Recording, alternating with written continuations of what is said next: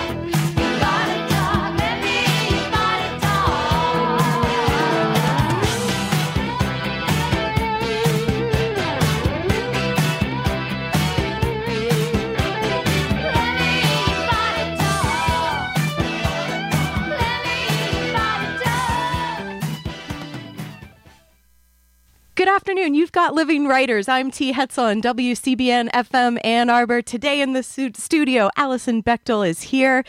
Alison, welcome. Thank you. It's so good to see you. We've got Stephanie behind the glass joining us as a studio audience today. We have Amanda from the Institute of Humanities and Lucy, Alison's uh, personal assistant, and um, and Tex is probably lurking around um, out there saving the day as he usually does. Um, Alison, you've flown into town, just like so. Luckily that the flights made it through on I this know, snowy if day. Had been like one minute late, I wouldn't be here.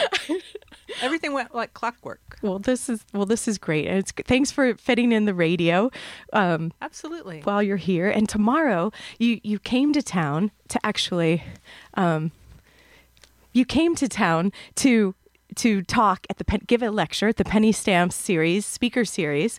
Um, and the title of your talk, if I'm getting this right, is "Drawing Lessons: The Comics of Everyday Life." that sounds good. It's I sort of just make those titles up randomly when people demand a title. oh, okay because it's very it's catchy. I thought it was I thought it was deep, Alison. It doesn't. I don't oh ever really get to teaching lessons, but I hope that no one will notice that. well, I think they can just be like the magic can be the lesson, Okay. maybe like getting yeah, Yeah. and then just let it just absorb it. Yeah. right.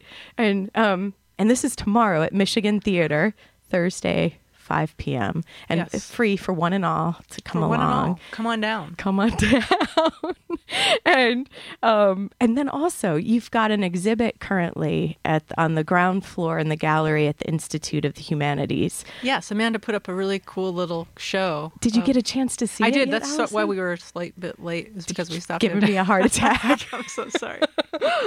um, we just stopped in there a second, and it's very cool. Uh, I brought. It has a lot of archival materials in it that she found little clever antique cases for, because so much of my work is about, I don't know, archives and documentary evidence. So I have like old childhood diaries and yeah, stuff like that. And you even so did you lend it I to the did. Amanda in the Institute, or is it something that does Michigan have boxes of some of your materials? No, no, it's just I just lent this one one volume. So you kind of you picked some things out that you were willing to. Yeah, I feel nervous about it, but how so? well, I don't know. I don't. Who wants to lose their first diary? Isn't it under glass though? Yes. Okay, just to clarify. Yes. People won't, you won't be know, seeing like, someone's I- lunch I- thumbprints I in it, or doubt that anyone's gonna like smash the case to get at my diary, but but it is just so everyone out there knows it is alarmed. No, just kidding. well, maybe it is. Who knows? I'm not uh, at the the Institute of Humanities. They're tough customers over there, right? I think they are. They run Yeah. a tight ship. They do. but anyway, that exhibit is up and running now, and I think people can go in Monday through Friday, sort of nine to five ish or so. The gallery's open and see. And what else will they see? Like your like one of your first di- diaries? Yeah, and then there's original artwork. Like you can see sort of what the cartoon drawings look like in their raw state before they're Do you printed. build them large scale? Because some of from some of the process videos that are available online, it's interesting. No, those that video is of there, there's also some huge giant drawings in the exhibit, which I are like four by eight feet, which I was doing as an experiment at one point. Um, but no, I don't typically draw that large. In fact, I was I was doing those large drawings because normally I draw very very small, not not much larger than you see in the in the books. So it was a way to sort of stretch my drawing uh, muscles a little bit and draw a little bigger. And and you know what? I just realized we've just hopped right into the conversation here, and um, you know what? Uh, I'm just gonna read a sh- the, like a shortened version Oh, of your oh, bio yeah. That's available on your website. Nobody has any Oh. idea who you're talking with. I think everyone does. People are so excited that you, that you're coming to town. It's like you're Santa for January or something.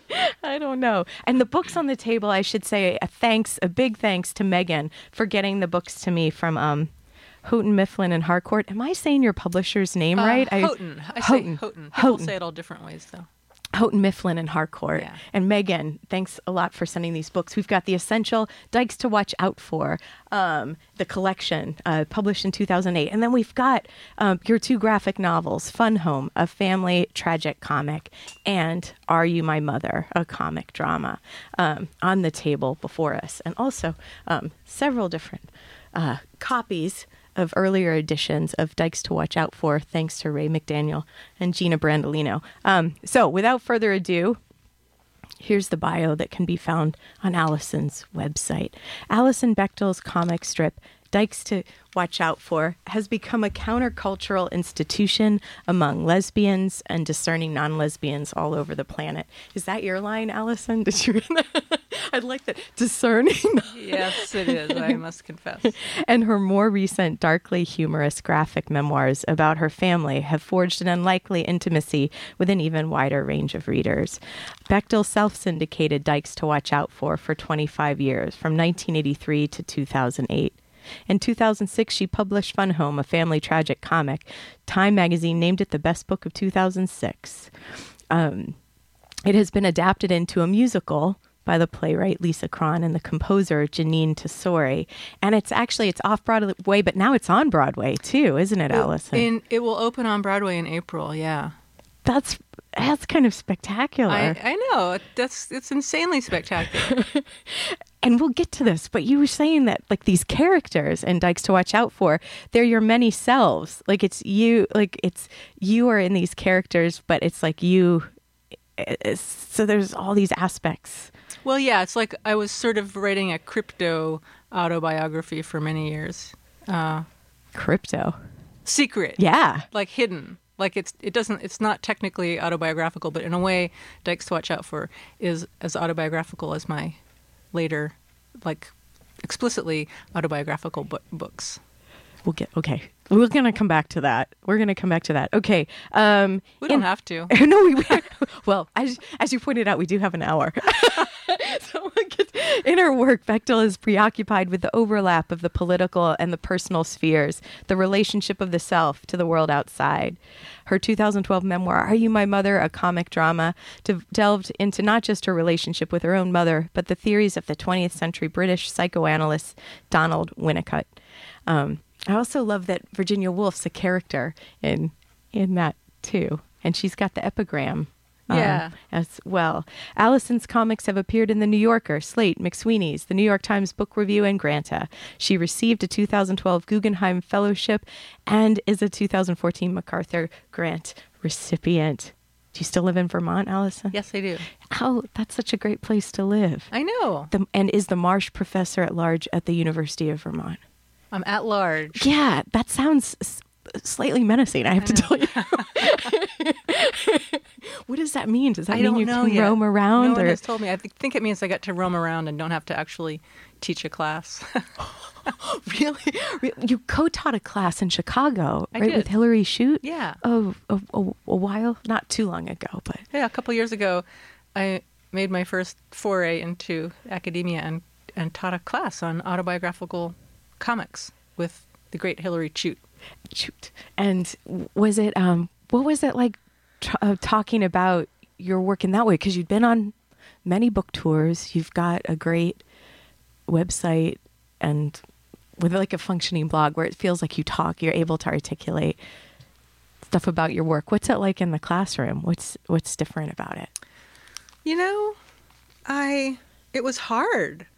It was it was hard to do. It was it was a difficult class because it was not just the practice of comics, which might have been easier for me, but it, we were talking about the theory of autobiography and what it means to make these visual stories about actual life stories. Uh, and there, so there was a lot of heavy, like academic material that we had to read, and I felt like one of the students. Like I was just, oh man, try, you know, underlining and trying to understand this stuff, and it was very wonderful and mind expanding. But it was, it was sort of like taking a grad seminar. I mean, I was taking it along with the students. And then and then talking a, a hell of a lot then as well as you were one of the teachers. Well, you know, I we it was a very talky class, and the students were, I guess, students are different than they used to be. In my day, students didn't talk so much. Now they seem to really talk a lot. I th- and I think they're so, they're they're encouraged to. Yes, I think that's right. the point. In fact, Maybe it's a different way of teaching, right? but all that is just to say, I was relieved. I actually didn't have to talk that much in the class because the students did it. I don't like to talk. I, I, I really would much rather be quiet, and I, I don't know what I'm going to say to you for the rest of this interview. I'm feeling unusually blank of mind these days. It- no, it's well. Or do you think it was? Uh, increased by flight? Because sometimes I feel like if you're on a plane, something happens, like maybe or Something does happen. Something really like slows down in the brain. But no, this my problem. or do you think they pipe strange air in? now I just sound paranoid. Well, there's just not like enough to air. quiet people down a bit, right? Like why does everyone fall asleep? Well, that's because they're on drugs. No, right. Many are.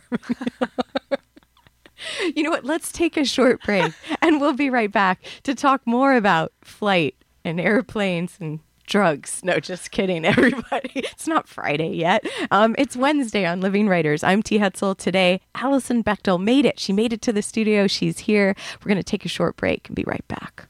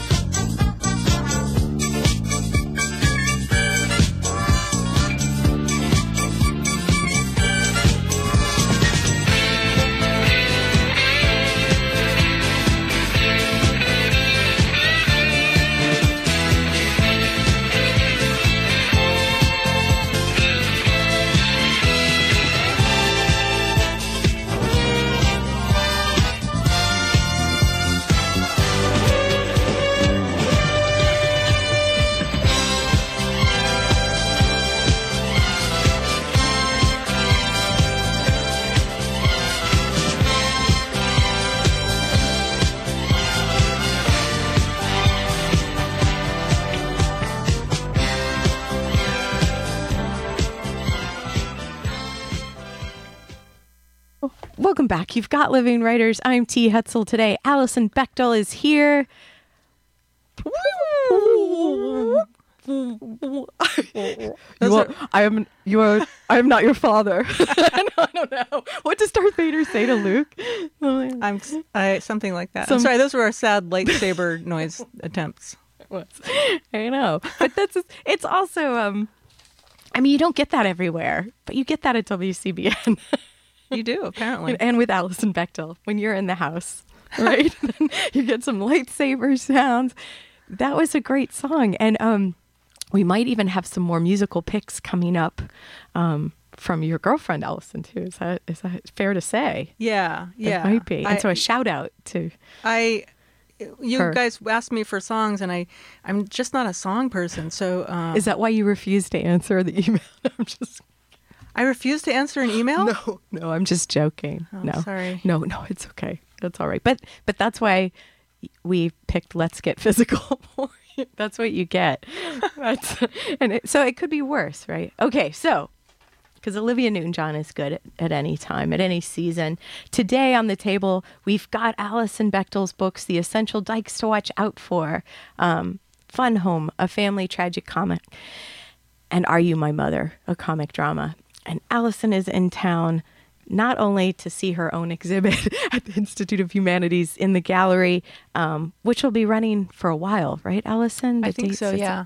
So For a month or two. it's open now, and then you can go f- for the next month or two at the Institute of Humanities Gallery on the ground level floor. And tomorrow at Penny Stamps, you'll be giving a talk. Yes. And um and this, are you gonna say some like? Are you gonna say probably um really exciting things tomorrow? Right?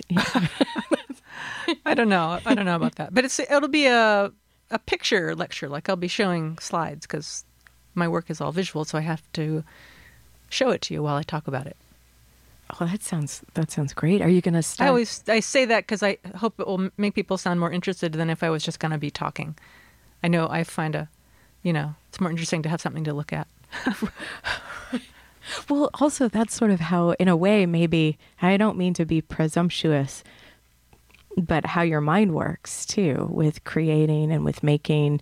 Um, when because How how my mind works, or how all of our minds work. how your mind works, and maybe, I mean, I, I, I kind of feel in a similar way, but I would say maybe how your mind works because you're a cartoonist, a Yeah, graphic. yeah. I guess people have different proportions of words and pictures in their brains. Uh, some people have a lot of words. It surprises me. Like it's almost all words, but I have a lot of pictures too. Yeah, and is that part? Is that what you also, when you key into memory, which seems to is very important for Fun Home and Are You My Mother? You were saying earlier too that you have a lot of objects, like you keep artifacts. I do. well. So Some people call that hoarding, but I it's not exactly hoarding. It's all very organized and tidy. And actually, um, I've been able to farm some of it out to uh, the Smith College archives because they're like are taking my papers, which to me feels like this great, like amazing storage service. and amazing because people can use them for scholarship, yeah, I forget. I don't like to think about everyone looking at them, but uh, they could if they wanted to. and they'd have to probably wear gloves or something. Oh something. yeah, little white cotton gloves.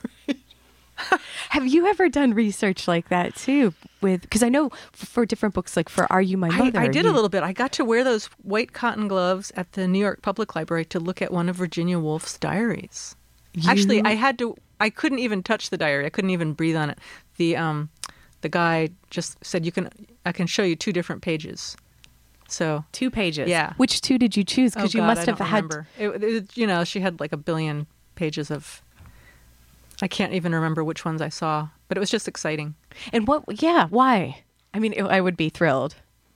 Well, you know, I was writing uh, in in this book, "Are You My Mother?" It's a memoir about my mother, but it's also a book about writing, about how I learned to be a writer from my mother, and as you said, Virginia Woolf is a character in it. I can't quite remember now.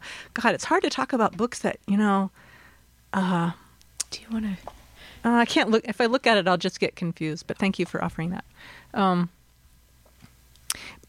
she, Virginia Woolf, and her work figured into my story. I mean, she's a you know obviously a, a great pioneering woman writer, and uh, I guess what I was interested in was the way that she took the stuff of her life, her autobiographical material, and made it into her fiction. And I know you're not supposed to really think like that. You're not, not supposed to wonder what really happened. Uh, you know, how much of this is based on her actual life. But I always wonder that no matter what I'm reading. And it's just a, a sort of question that preoccupies me. And I, you know, I've, I've tried to just dispense with fiction. You know, I stopped writing this comic strip about made up characters, and now I just write about my real life. Um, And so it is a shift. So it isn't like you are also still creating the panels. no, I'm not. I stopped doing that. Yeah. it is, and it, but it, and you feel like it's. I mean, you could start again at any time, probably, but would it maybe even be a different group of characters, maybe, or or is it more that you actually have this sense? No, I feel like I I couldn't. It's, it's very hard for me to think about making something up.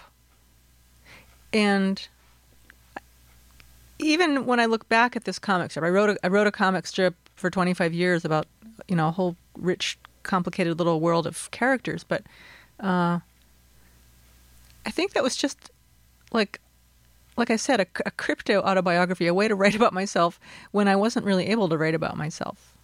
Uh, oh, I'm just being all kind of highfalutin and No, stuff. But I, I do think that highfalutin. I feel I'm glad. I just feel interested in the truth, and what in what really happened. And, you know, especially with. Wait, I want to get back to Virginia Woolf, Okay. but not yet. Wait, now we're going off in three different directions. But see, this is the thing that if I were writing, if I were drawing this conversation, we could do that because in comics you can talk about several things at once and somehow keep it. So it you can in but- Living Writers too. I promise. we'll get back. We'll find our way back. Okay. And around. Okay, good. Well, what I wanted to say was uh, so starting in around 1999, 2000, I began writing a memoir about my real life, this book, Fun Home, which ended up being uh, the, the thing that's going to Broadway in a play now, insanely. Um, it's a story about my my father who it's a, it's about my relationship with my father and about this particular period of a few months when I was in college and I was coming out. Re- in this very condensed little period of time, I realized I was a lesbian. I got up the nerve to tell my parents, you know, this this big thing, and when I did, I found out from my parents that my father was gay or bisexual, or uh, probably he didn't think of himself in either of those categories, but he certainly had relationships with men and and some of his high school students, male high school students. So that blew me away. And then, very shortly after that, my father died in a um, what an, a car accident that was pretty clearly intentional. That my father jumped in front of a truck. So, you know, that was incredibly traumatic uh, cluster of events. You know, this, you know, I thought I was like, you know, growing up. I was, I was coming out. I was becoming an adult. You know, oh, I, I, I realized this is what's going on with me. I'm, I'm a lesbian. Everything makes sense. And then all of a sudden, to have this larger story of my, of my, my parents, um, just sort of eclipse everything, and this, and this terribly painful loss that was, in some ways, secret. Like no one knew it was a suicide. Nobody knew. You, you capture that in the, the, the panels where people are coming to the like the, the funeral and and saying the things that you would say like where you your your family is starting your immediate family is starting to know that it isn't what it appears like on the surface Yeah. with the accident. Yeah. So, um, not only did this traumatic thing happen, but this sort of erasure of it, or this stifling of it, happened, and which which really made it almost impossible to grieve my father. You know, it's like it was so covered up and layered over with all these things that felt to me like lies.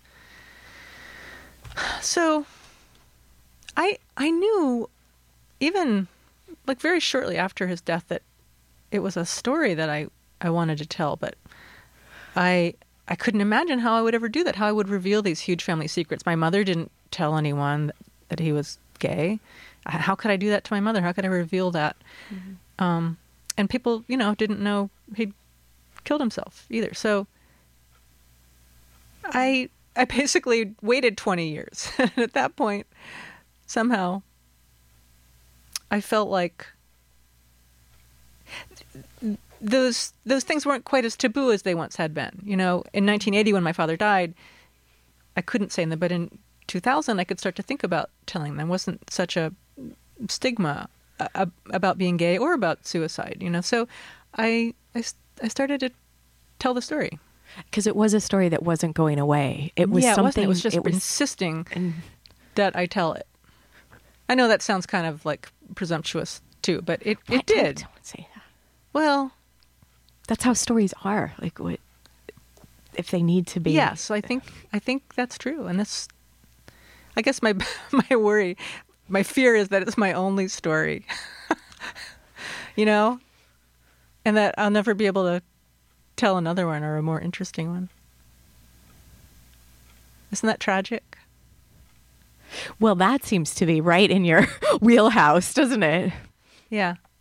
So I think that that's not the case. And you're working. You said you're working on like the with the graphic novel, and this one still like in that form. And this, "Are You My Mother?" It sounded like it also took years. The process and like like you were almost resisting what was at the core of this this book while you were working in it for years. Yeah. Yeah. I had a hard time with that book. Let's take a short break, just so that just so that now you can be like, well, I don't want to talk about that.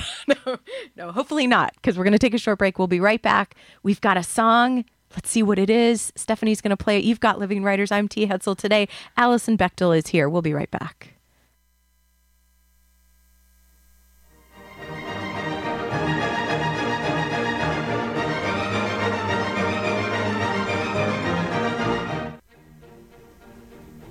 I am the very model of a modern major general. Life, information, vegetable, animal, and mineral. I know the kings of England and the fights historical from Marathon to Waterloo in order categorical.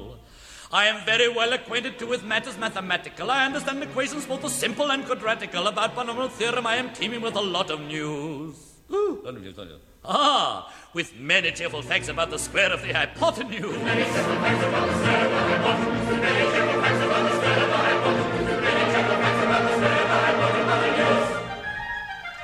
I am very good at integral and differential calculus. I know the scientific names of beings and animalculus. In short, in matters vegetable, animal, and mineral, I am the very model of a modern major general.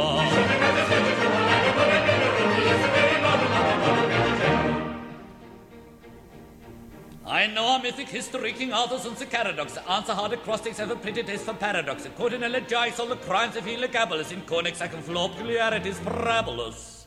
I can tell and undoubted Raphaels and Gerard Dows and Zoffanies. I know the croaking chorus from the frogs of Aristophanes, and I can hum a fugue of which I've heard the music's Dinorah. Ooh, dinner for, dinner for. Ha ha! And whistle all the airs from that infernal nonsense pinafore.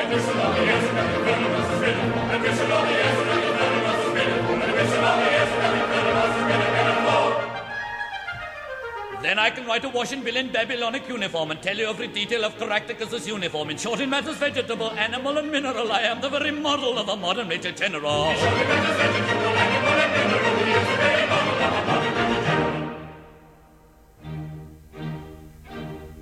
In fact, when I know what is meant by mamelon and ravelin, when I can tell at sight a Mauser rifle from a javelin, when such affairs of sorties and surprises I'm more wary at, and when I know precisely what is meant by commissariat, when I have learned what progress has been made in modern gunnery, when I know more of tactics than a novice in a nunnery, in short, I have a smattering of elemental strategy. Ooh, strategy? Strategy, strategy, strategy. Ah, I have it. You'll say I bet a major general and never sat at you. For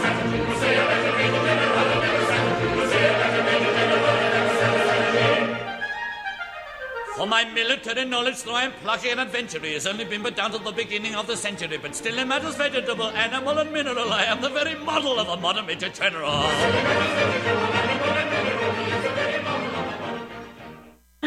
Say that three times fast. You've got Living Writers. I'm T. Hetzel today. Alison Bechdel is here. Um, Alison, thanks for picking that song.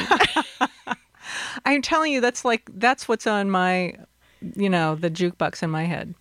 Do you wake up to it, head. or is it sort of? I do. Lately, I've been singing that song a lot. I just love Gilbert and Sullivan.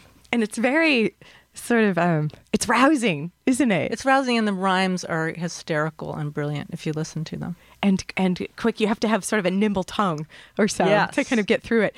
I feel like I sense a theme because we've had like the Let's Get Physical, Olivia Newton John, and then sort of the the disco Star Wars, where it's sort of everything's been sort of this energy, like this ball of energy Yeah. No, so now we're going to change the pace and come down.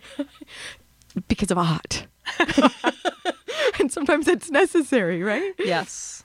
Okay, so hard book to write. Are you my mother? The process of it, were you starting to write it? You were reading a lot of psychoanalysis, right? You were, uh, Yeah. I, you know, so I, I finished the book about my father, and I had to think of something else to something else to do. Like, what was I going to write now? And I, it, the the hard part about this book was that I I didn't couldn't admit or couldn't face the fact that I was going to write a memoir about my mother. I I env- envisioned that this book was about everything in the kitchen sink except my mother. But because Uh, your mother is, is still alive. well, she's she's not diff- now, but she was. So um, I'm sorry. thank you. So that was really scary uh, to to write about my relationship with my mother when I knew she was going to see the book.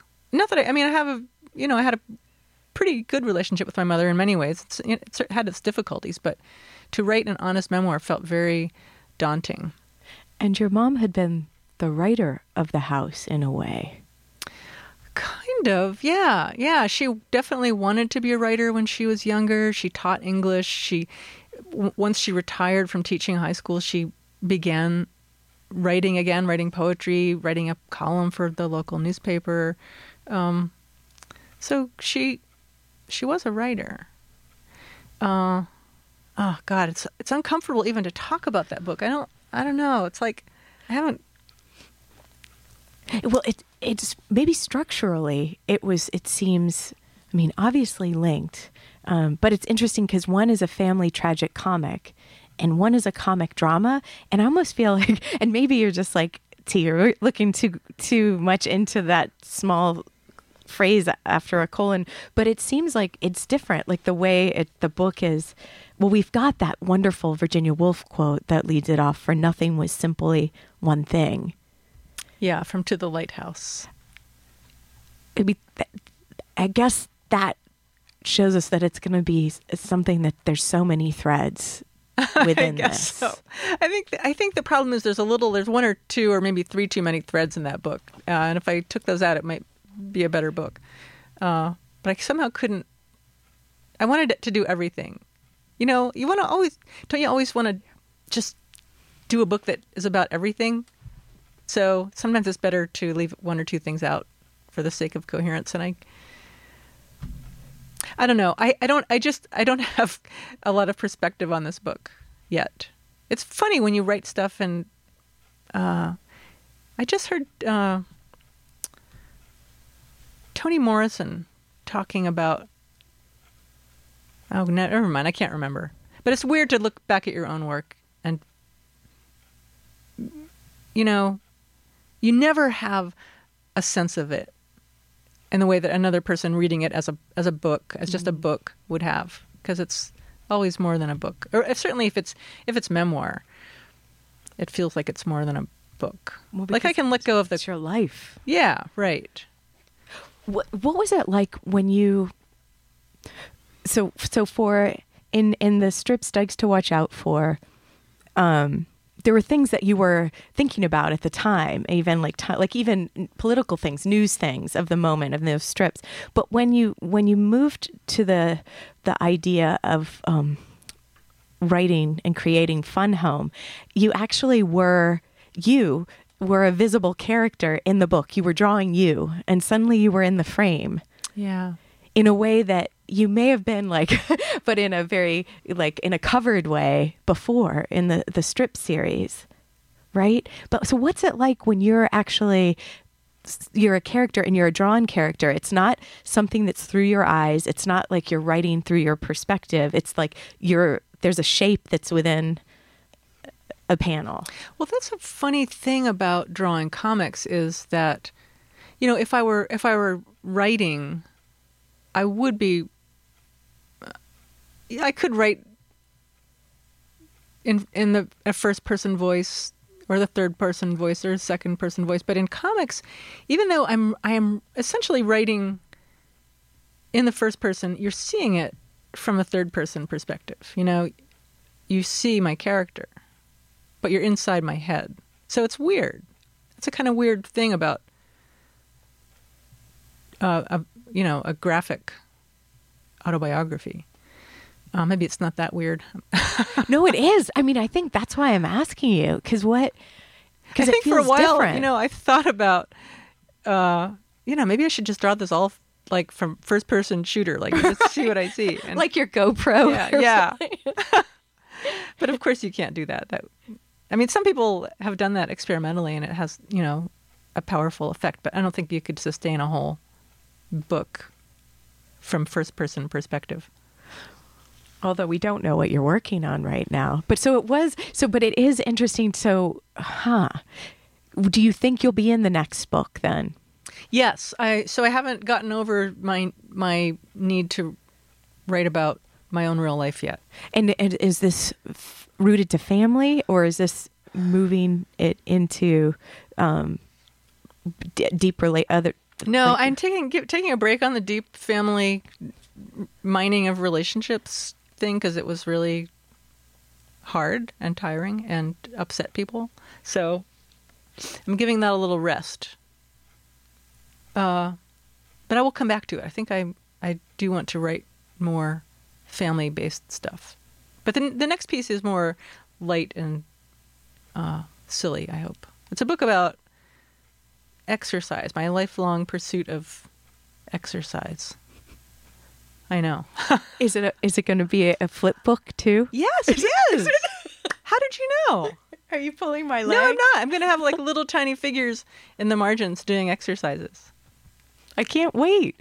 When is that? Are you going to be showing slides of that? tomorrow? No, I don't have. I'm just in the very early stages of that, and I probably shouldn't talk about it at all. Right, right. That is. It's kind of Now that. I gave away my flip book idea. No. Don't be What made angry. you think of that? well, because we were talking about it and composing with images in class as like an option. Like someone could do that as their final project No. too. It- well, it's it's yeah, it's it's fun to. I've just been playing around a little bit. I never did any kind of animation, but it's it's a very fun thing to work with to, to make a character move. and it's and it's this dynamic quality which is also present in the panels when you're seeing the motion and how the characters are moving. But this is a really They're literally moving. a yeah. Yeah. And then how do you use that as an element, like to deepen what else is happening in the story, or is it something that's a separate story? I mean, don't answer well, any it's of just, these it's questions. just a it's just a tiny. You know, it's not my actual story. Is not going to be a flip book. It's just going to be a little marginal of like something that's thing. happening. That's great. Ah, well, um, and it's light. So does that mean it that informs hope- like does it change how the your process? Because are you I and maybe this isn't true, but part of the process that I I saw in a video when you were talking about it was you use photography as Yes. as a layer and you work online on a drawing program. Yes. um, no, that process is the same. I, I, I'm in the writing stage of it now, which it, I say writing, but it's it's really a kind of drawing. I, I write in a drawing program, so it looks like I'm typing on the computer, and I am, but I'm doing it in a two-dimensional page. I'm not just working on a word processing document. I'm actually making little squares and word balloons and I'm not drawing but I, I'm imagining the images that I'm that will be there. So you'll have like some word bubbles that have text in them, and then you have maybe guiding narrative too, and then maybe text that has some sort of like idea of what the like yes. the image precisely. might be. Precisely. And how how did you find this? Like, how did you start working like this, like this method? Um Because you probably started in sketchbooks. yeah, when I began there was no computers, there was no scanners, there was no Photoshop. For you know, for years I just drew stuff with pencils and pens and tracing paper. it's I still a technology. Yes, it is. And I still I still do all that actual manual drawing stuff, but first I I do my sketch on the computer just cuz it's so fluent, so flexible. You can you know you can try stuff and make mistakes and you don't have to erase or throw the paper out. Um and I I I guess I evolved that system very slowly as you know, as the technology became available, as Photoshop was you know, first I got a scanner, and then I had to learn Photoshop to get my art into the computer, and then I learned about Illustrator and how you could, you know, get get text onto the computer too. So uh, I just evolved my own little method of composing on the on screen. And so it was something that it's not as if um, you because you w- didn't go and in the introduction that you you created for Dykes to watch out for the essential edition. Um, you say you you're the streets were your MFA program. yes. yes, I never uh, went to grad school. Um, yeah, no, I learned cartooning just like, picking it up as I went along. Totally. and and and it started with the pencil and the doodling, and then it went to the scanner and the Yes. programs. Yes. I'm, I love. Okay, well, let's take a short break. I love that you also use the element of photography and and to capture movement too. It's interesting, and you remove it, but it's Yeah, there okay. at some point. Let's take a short break, and then we'll come back. Yeah, good. All right, we'll be right back. You've got Living Writers. I'm T. Hetzel today. Alison Bechdel is here. You can catch Alison tomorrow at the Michigan Theater, um, 5 p.m. for drawing lessons, the comics of everyday life, penny stamps talk. We'll be right back.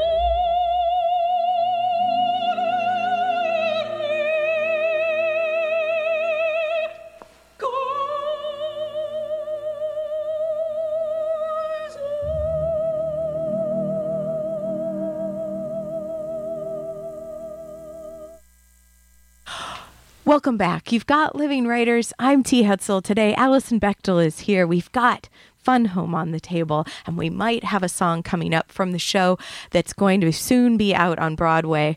Um, we'll see. We'll see what we can rustle up if it's out there. We're going to try to get it. Uh, we also have Are You My Mother, a comic drama on the table, um, and the essential dykes to watch out for um, is also it's here. It's here. All that all this work of yours, and we were we were talking about your process. Um, Oh yeah, you were talking about um, photography. You know, that's something too that evolved as the technology evolved. Um, before there was digital photography, there was no real practical way to take a lot of reference photos. I had a Polaroid, and I would, if I had to draw a tricky, complicated pose, I would use the Polaroid. But I did that very sparingly because it was so expensive. It was like so a ex- dollar a shot. It's probably- precious. yeah. And I have now this whole big file of, you know, different hand positions or people on the phone or, you know, people doing stuff in my little picture file. That's kind of amazing. So instead of one of those wooden wooden men or so, you actually had these the wooden Polaroids men as well. were never really very helpful. I had one of those too. You could make a photo book out of those, Alison. Well, as it as it turns out, I mean, people do. There are there there's a whole business of making f- photo books of people doing poses, or there used to be, because now you don't need them because you make your own exactly what you want with your digital camera for zero money. Um, so that changed my process a lot. Uh, and from u- using pose using photos very sparingly, I now use them constantly for everything, which is perhaps a bit of a problem. And I'm trying to wean myself off of that and and go back to more a little bit more trusting my own drawing instincts than always looking at a you know a reference but i do i do you know stage a lot of scenes i'll put costumes on and act out uh, all the stuff i'm drawing That would be a great book. It's interesting. It reminds me in some like sideways way of like Cindy Sherman's work, where it's she- kind of you know the especially yeah. the film stills in a way like those like early, well not that you're trying to make a film still but you're in everything and you're Yeah. Yeah, it's like entering into the story in this weird way. And for me it's part of it's it's almost in a way it's just a simple physical exercise. It's a drawing aid, but it also it helps me to get over some that difficult um you know, it's so hard to tell a story, to get anything down on paper. Doing the poses sort of helps push me over that brink, helps push me through the plane of the paper into the world of the story in a way that it's just, you know, it's just like a, a ritual and it and it works. And so I do it. Well it seems like it would feed it hit, would hook right into the imagination like the imagined by using even physical like the muscles uh, Yeah, yeah. I mean, it, I think it it creates some empathy with the characters I'm writing about. Even oddly, if the character happens to be myself, but you know, sometimes I, I would find myself posing as my mother and father alternately while they were having an argument, and uh, that was kind of mind blowing. You know, to have to like embody them, to physically impersonate one of my parents. And I, you know, I would do at the at the end of Dykes to Watch Out For. I used that same technique with with those characters too, and that that was really fun. I, you know, be acting out all these different characters. I mean, and almost frame by frame Yeah, totally frame by frame. Yeah, yeah. so the process can you yeah, walk can, us through I, that Well, I mean, I go back and I look at my iPhoto library, and only a small Which must be impressive. A small fraction of it is my real life. Most of it is my fake life of me posing for these stories. so that's the next book my fake life It would be a pretty boring book, I think. I don't know. I mean, think about some of them, like Ed Ruscha's, like 26 gasoline, gasoline stations, 34 apartment buildings. You know, like it's, it's you don't know what's in, it's. At any rate, you never know. You never know. Um, and so with the with the photos, though, Alison, are you um, like putting them to scale in the panel, or are you? What are you do? Are you using them just to look at? I just look at some- them. I actually, you know, I, I don't even print them out. I just look at the viewfinder of my camera, and just that tiny little, you know, one inch square image is enough for me uh-huh. to, to work from to see how a, the figure is standing, or you know, I can zoom in to see how the fingers are holding the book. Like Yeah. that's all you need. I don't need to print the photos out.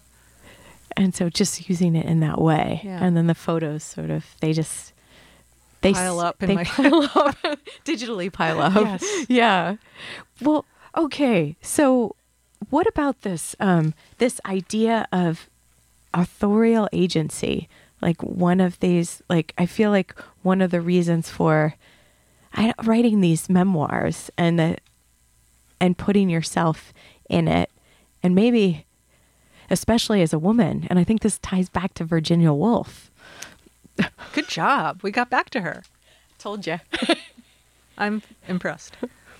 But but but what do you what do you believe about that alison because it is virginia woolf is a touchstone and it is this this agency and maybe waiting 20 years to tell the story Well, yes. I I realized as I was struggling with this material about my mother or whatever it was going to be, um, that a lot of it was just about what it what it takes to be an author, to have the courage to say "I am" on the page, have that printed.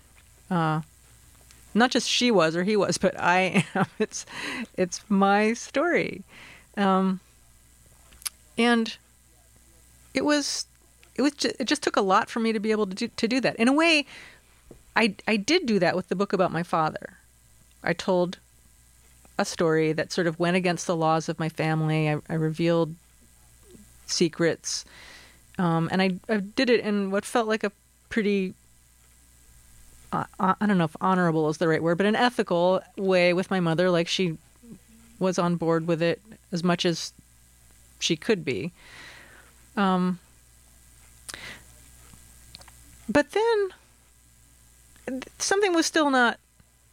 I still had something in my system that I had had to do, and I realized that I, I this book about my mother was becoming a book about writing the book about my father and the transformation, the psychic transformation that I had undergone in that process.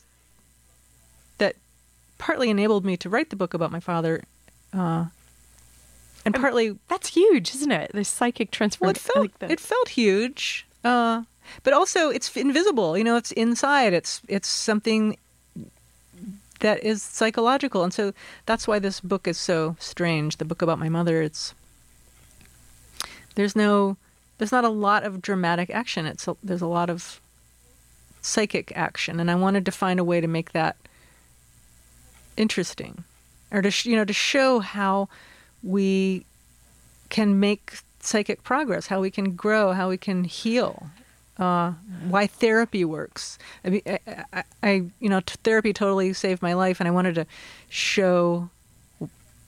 I wanted to figure out why. Like, why did why does talking to some woman in a room make me feel so much better? And so, the book became also about psychoanalysis and how it works.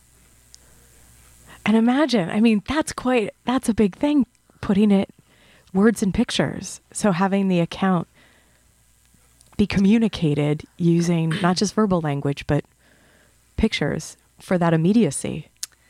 Yeah, I don't know. I still don't know how well it worked, but um, it was a it was a good effort, and perhaps I'll make a a better one later. I, and these are lovely artifacts and stories Thank you. already. Thank you. Alison Bechdel, thank you. Thanks for being here today. You're very welcome. Thanks for this great conversation. Anytime. Anytime.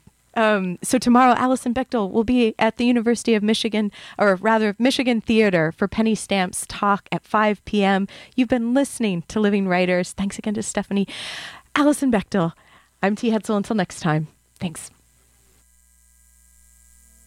You didn't notice her at first, but I saw her the moment she walked in. She was a delivery woman. She came in with a handcart full of packages. She was an old school butch. Someone just came in the door like no one I ever saw before. I feel. I feel. I don't know where you came from. I wish I did. I feel so dumb. I feel. Your swagger and you're bearing at the just right clothes you're wearing, your short hair and your dungarees and your lace up boots and your keys. Oh,